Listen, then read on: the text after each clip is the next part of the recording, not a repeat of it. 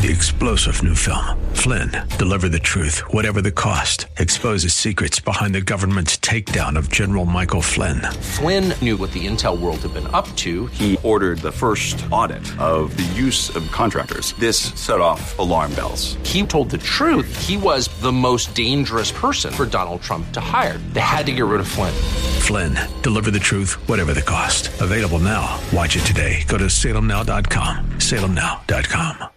The Lord commanded that those who proclaim the gospel should get their living by the gospel. You might want to underline the words in the same way because that phrase right there ties together the Old Testament practice with the New Testament. And so Paul draws this clear connection between full time ministry in the Old Testament and full time ministry in the New Testament and declares that compensating people for work full time in ministry is something the Lord commanded. You know, the Lord has definitely laid out for us clear directions on what it means to be a pastor, and even more importantly, what it means to support one, how and why. Today on Study Verse by Verse, we'll have a final look at this message out of 1 Corinthians chapter 9, as Pastor Layton reminds us again of exactly what it means to support our pastor. And then at the close of the program, we'll take an introspective look at how things are at Church of the Highlands. Here's Pastor Layton. It's important for us to understand this. Um, the Levites, God gave these instructions in Numbers 18:21. He said, "To the Levites, I, that is God, I God have given every tithe in Israel for an inheritance, in return for their service that they do, their service in the tent of meeting." So what is God saying? He's saying that those who work full time uh, in the temple should receive their compensation from the tithes. That's what God is saying in Numbers 18 21. Now, you notice who it is who gives the tithes to those who work full time in ministry. It's not the people, it's God. I will give, I have given every tithe in Israel for an inheritance to the Levites. The reason for that is the tithe belongs to the Lord. The tithe belongs to the Lord. In Leviticus 27:30, we find, and all of the tithe of the land, whether of the seed of the land or of the fruit of the tree, is the Lord's. It is holy unto the Lord. And concerning the tithe of the herd or of the flock, even of whatsoever passeth under the rod, a tenth shall be whole, made holy unto the Lord. Leviticus 27:30. The tithe, by the way, the word, that word tithe means tenth. The tithe is the Lord's. Now, what does this mean for us? This means that when we bring our tithes, we should never say, I'm bringing my tithe to Pastor Layton or to Pastor Sheely or to, or to Church of the Highlands because the tithe belongs to the Lord. So if we're bringing our tithe, we should say, I am bringing my tithe to the Lord. And that should be not only what we say, but also how we acknowledge and know what we're doing. We're bringing the tithe to the Lord because the tithe belongs to the Lord. And then the Lord says, To the Levites, I have given every tithe. So we bring our tithes to the Lord, and God takes those tithes and provides a way of supporting those who are full time in ministry. The Apostle Paul ties together the Old Testament and the New Testament right here in 1 Corinthians verses 13 and 14. Let's read it again. Do you not know that those who are employed in the temple service get their food from the temple, and those who serve at the altar share in sacrificial offerings? That's a reference to the Old Testament practice. Notice the next words. In the same way, the Lord commanded that those who proclaim the gospel should get their living by the gospel. You might want to underline the words in the same way because that phrase right there ties together the Old Testament practice with the New Testament. And so Paul draws this clear connection between full time ministry in the Old Testament and full time ministry in the New Testament and declares that compensating people for work full time in ministry is something the Lord commanded. Now, we've been talking about money, and sometimes uh, that's a really sensitive subject to some people, and how come? Well, probably because of the extremes that we hear about when it comes to compensating people who are in ministry. I mean, we've all heard stories on television and so forth of some preachers uh, living in mansions and driving around with very expensive cars and all kinds of gaudy jewelry and all of that kind of stuff. And we've heard about those kind of preachers. Often they're associated with prosperity gospel teaching churches that, you know, the, the gospel, God wants everyone to be rich. That's one extreme. And that's one we hear about, and that's probably the one that causes us the most angst. But at the other end of the spectrum, the other extreme, which is far more common, uh, is the um, poverty gospel, uh, which is basically, well, Jesus was homeless and walked everywhere, and so should our pastor. You know, homeless and walk everywhere.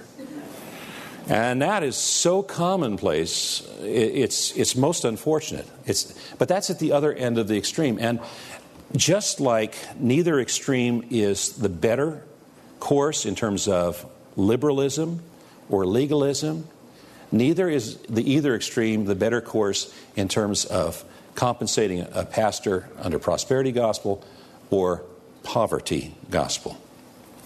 The question then begs well, what is a reasonable compensation for a faithful, diligent pastor? And the answer to that question is provided by the apostle Paul in 1 Timothy chapter 5 verse 17 through 19. 1 Timothy chapter 5 verse 17 and 9, through 19. This is what Paul writes. Let the elders who rule well be considered worthy of double honor, especially those who labor in preaching and teaching. For the scripture says, You shall not muzzle an ox when it treads out the grain, and the laborer deserves his wages. Let the elders who rule well. What are the elders? There's actually three different terms in the New Testament that all refer to the same group of people, which are the leaders of the church. The words in the original language are poimen, presbyteros, and episkopos, all referring to the same group of people. Poimen is translated pastor or shepherd. Presbyteros is translated elder. You may have heard that word, Presbyterian, elder led church. Episcopos is translated overseer or bishop. You may have heard that name as well. The Episcopal Church is led by bishops.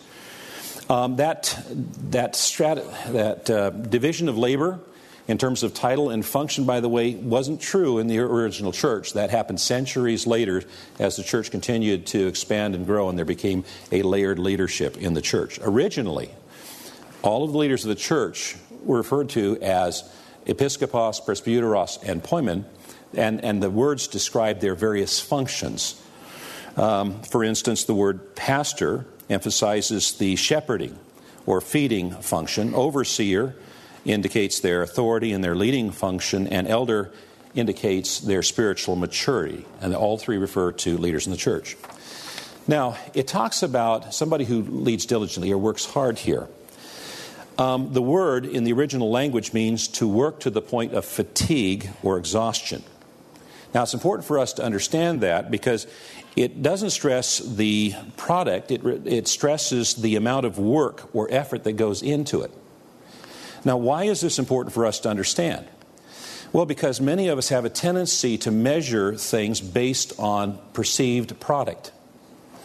But there are pastors, there are leaders of the church, there are ministers, there are elders that are very diligent and hardworking, and is, but because of their circumstance, their situation, their location, their product can only be measured in, in dozens, maybe. And there are other pastors who are lazy but their product can be measured by the hundreds or by the thousands because of their circumstance. We don't measure based on perceived product, we measure based on diligence. Do they work to the point of fatigue or exhaustion? To pastors who apply themselves well to their job, they deserve double honor. Now, what does that mean? Well, Warren Wiersbe, the great uh, Bible teacher, says if pastors are faithful in feeding and leading the people, then the church ought to be faithful and pay them adequately. Double honor can be translated generous pay. The word honor is the same word that's also translated honorarium, To time. It is God's plan that the needs of his servants be met by their local churches, and he will bless churches that are faithful to his servants. If the church is not faithful and its pastor's needs are not met, it is a poor testimony. God has ways of dealing with the situation He can provide through other means, but the church misses the blessing. So it's really a testimony uh, uh, to those around us. Now, this brings up questions. We wrap up here today. You know, how are we doing, Pastor? How are we doing? Well, we're, overall, we're not doing bad, family. We're not doing too bad.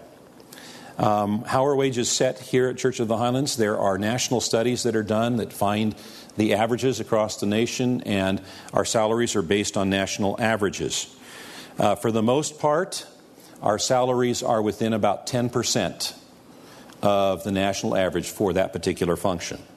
Now, I need to point out that that is the national average. It's not been adjusted for the cost of living.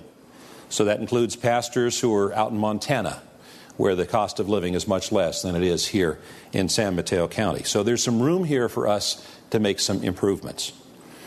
Um, many, many pastors, the children of many pastors, uh, leave the, the church and they leave the faith.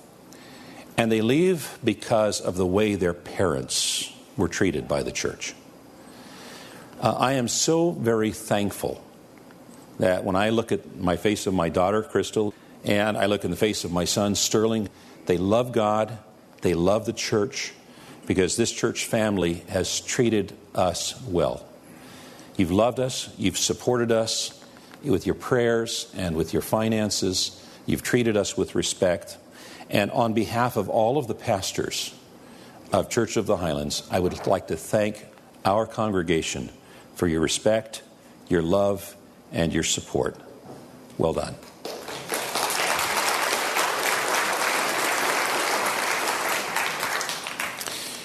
Lord, we say thank you for all that you have done for us and for giving us your word that provides guidance in all of the important areas of life. We thank you, Lord, for this passage. We thank you, Lord, for the life of the Apostle Paul, because 2,000 years later, we're still enjoying the benefits of his life, his ministry, his writings, his passion, his heart. Thank you, Lord. Lord, You've called us to a very great calling here. You've gathered this church family together. You've given us an assignment. We have a, a city just north of us here that has never seen a spiritual revival. And Lord, it's coming. Help us, Lord, to prepare as a church family so that when those people start coming to you by the thousands, we can be prepared to receive them and protect them and encourage them in the faith. This we pray in Jesus' name. And all God's people said, Amen. Well, I hope you get a clear understanding of just how important it is, this role of a pastor. And even more importantly, how important it is for a congregation to support that pastor spiritually and in every other way. We're getting some clear direction here from the apostle Paul in 1 Corinthians chapter 9. Thanks for joining us today. Trust you'll be found in the Lord's house this Lord's Day. If you're looking for a church to visit, we encourage you to visit us. Highlands.us, a great place to start.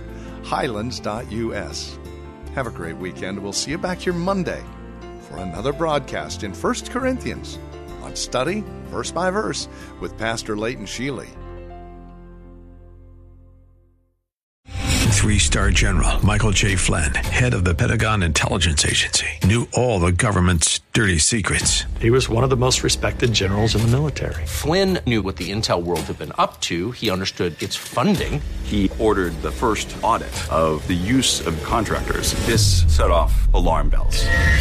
The explosive new documentary, Flynn, Deliver the Truth, Whatever the Cost, uncovers the facts behind this scandal. Flynn told the truth. He was the most dangerous person for Donald Trump to hire. I find out the worst enemy that I'm going to face in my life is right here in America. They took my assessment and they wanted me to change it. And I was like, I'm not changing it. They had to get rid of Flynn.